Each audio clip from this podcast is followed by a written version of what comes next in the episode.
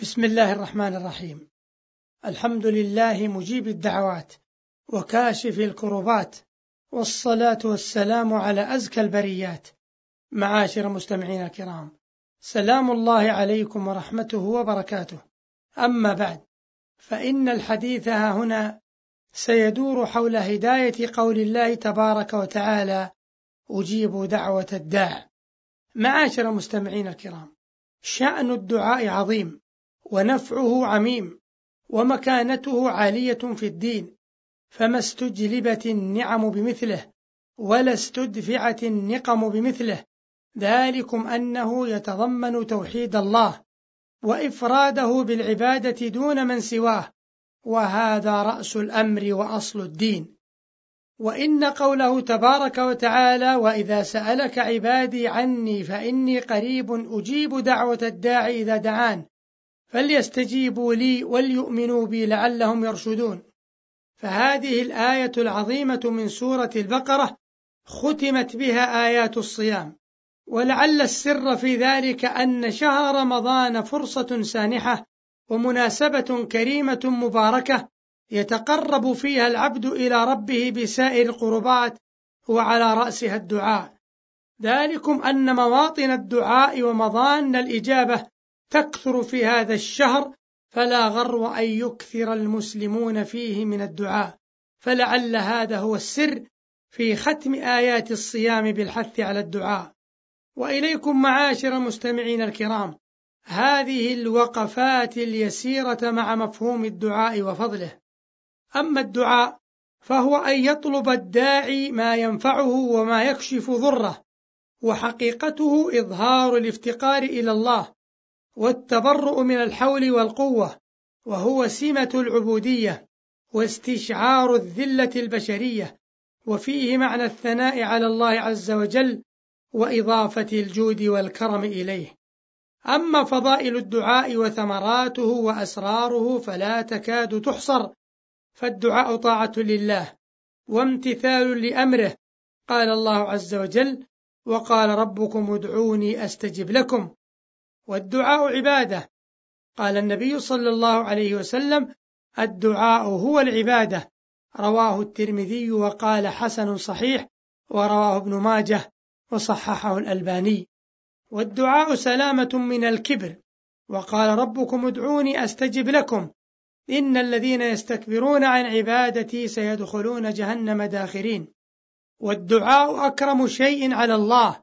قال النبي صلى الله عليه وسلم ليس شيء أكرم على الله عز وجل من الدعاء.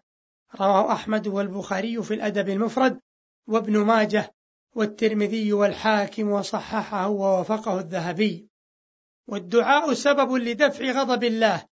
قال النبي صلى الله عليه وسلم من لم يسأل الله يغضب عليه أخرجه أحمد والترمذي وابن ماجه وصححه الحاكم ووافقه الذهبي وحسنه الألباني. والدعاء سبب لانشراح الصدر وتفريج الهم وزوال الغم وتيسير الأمور. ولقد أحسن من قال وإني لأدعو الله والأمر ضيق علي فما ينفك أن يتفرج ورب فتى ضاقت عليه وجوهه أصاب له من دعوة الله مخرجا. والدعاء دليل على التوكل على الله فسر التوكل وحقيقته هو اعتماد القلب على الله وفعل الأسباب المأذون بها وأعظم ما يتجلى هذا المعنى حال الدعاء. ذلكم أن الداعي مستعين بالله مفوض أمره إليه وحده. والدعاء وسيلة لكبر النفس وعلو الهمة. ذلكم أن الداعي يأوي إلى ركن شديد ينزل به حاجاته ويستعين به في كافة أموره وبهذا يتخلص من أسر الخلق ورقهم ومنتهم ويقطع الطمع عما في أيديهم وهذا هو عين عزه وفلاحه. قال شيخ الإسلام ابن تيمية رحمه الله وكلما قوي طمع العبد في فضل الله ورحمته لقضاء حاجته ودفع ضرورته قويت عبوديته له. وحريته مما سواه. فكما أن طمعه في المخلوق يوجب عبوديته له فيأسه منه يوجب غنى قلبه. انتهى. والدعاء سلامة من العجز ودليل على الكياسة. قال النبي صلى الله عليه وسلم أعجز الناس من عجز عن الدعاء وأبخل الناس من بخل بالسلام. رواه ابن حبان وصححه الألباني. ومن فضائل الدعاء أن ثمرته مضمونة بإذن الله. قال النبي صلى الله عليه وسلم ما من أحد يدعو بدعاء إلا آتاه الله ما سأل أو كف عنه من سوء مثله ما لم يدع بإثم أو قطيعة رحم. رواه أحمد والترمذي وحسنه الألباني. وقال صلى الله عليه وسلم ما من مؤمن ينصب وجهه لله يسأله مسألة إلا أعطاه الله إياها إما عجلها له في الدنيا وإما ذخرها له في الآخرة ما لم يعجل. قالوا يا رسول الله وما عجلته؟ قال يقول دعوت ودعوت ولا أراه يستجاب لي. أخرجه أحمد والبخاري في الأدب المفرد وصححه الألباني. ففي الحديثين السابقين وما في معناهما دليل على أن دعاء المسلم لا يهمل بل يعطى ما سأله إما معجلا وإما مؤجلا. قال ابن حجر رحمه الله كل داعي يستجاب له لكن تتنوع الإجابة فتارة تقع بعين ما دعا به وتارة بعوضه. انتهى. ومن فضائل الدعاء أنه سبب لدفع البلاء قبل نزوله ورفعه بعد نزوله.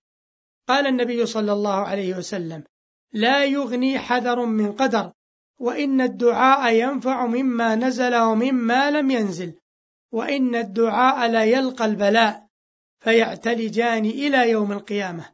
أخرجه الطبراني وقال الحاكم صحيح الإسناد ومعنى يعتلجان أي يتصارعان ويتدافعان. والدعاء يفتح للعبد باب المناجاة ولذائذها. قال بعض العباد إنه ليكون لي حاجة إلى الله فأسأله إياها فيفتح علي من مناجاته ومعرفته والتذلل له والتملق بين يديه ما أحب معه أن يؤخر عني قضاؤها وتدوم لي تلك الحال. والدعاء من أعظم أسباب الثبات والنصر على الأعداء. قال الله تعالى عن طالوت وجنوده لما برزوا لجالوت وجنوده قالوا ربنا أفرغ علينا صبرا وثبت أقدامنا وانصرنا على القوم الكافرين. فماذا كانت النتيجة؟ فهزموهم بإذن الله وقتل داود جالوت. ومن فضائل الدعاء أنه مفزع المظلومين وملجأ المستضعفين. فالمظلوم أو المستضعف إذا انقطعت به الأسباب وأغلقت في وجهه الأبواب ولم يجد من يرفع عنه مظلمته. ويعينه على دفع ضرورته ثم رفع يديه إلى السماء وبث إلى الجبار العظيم شكواه نصره الله وأعزه وانتقم له ولو بعد حين. وأخيرا فإن الدعاء دليل على الإيمان بالله والإقرار له بالربوبية والألوهية والأسماء والصفات. فدعاء الإنسان لربه متضمن إيمانه بوجوده وأنه غني سميع بصير رحيم قادر جواد مستحق للعبادة دون من سواه. معاشر مستمعين الكرام هذه بعض الوقفات حول هداية قوله تبارك وتعالى أجيب دعوة الداعي إذا دعان.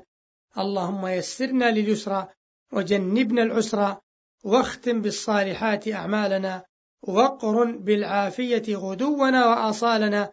وصل اللهم وسلم على نبينا محمد وآله وصحبه أجمعين والسلام عليكم ورحمة الله وبركاته.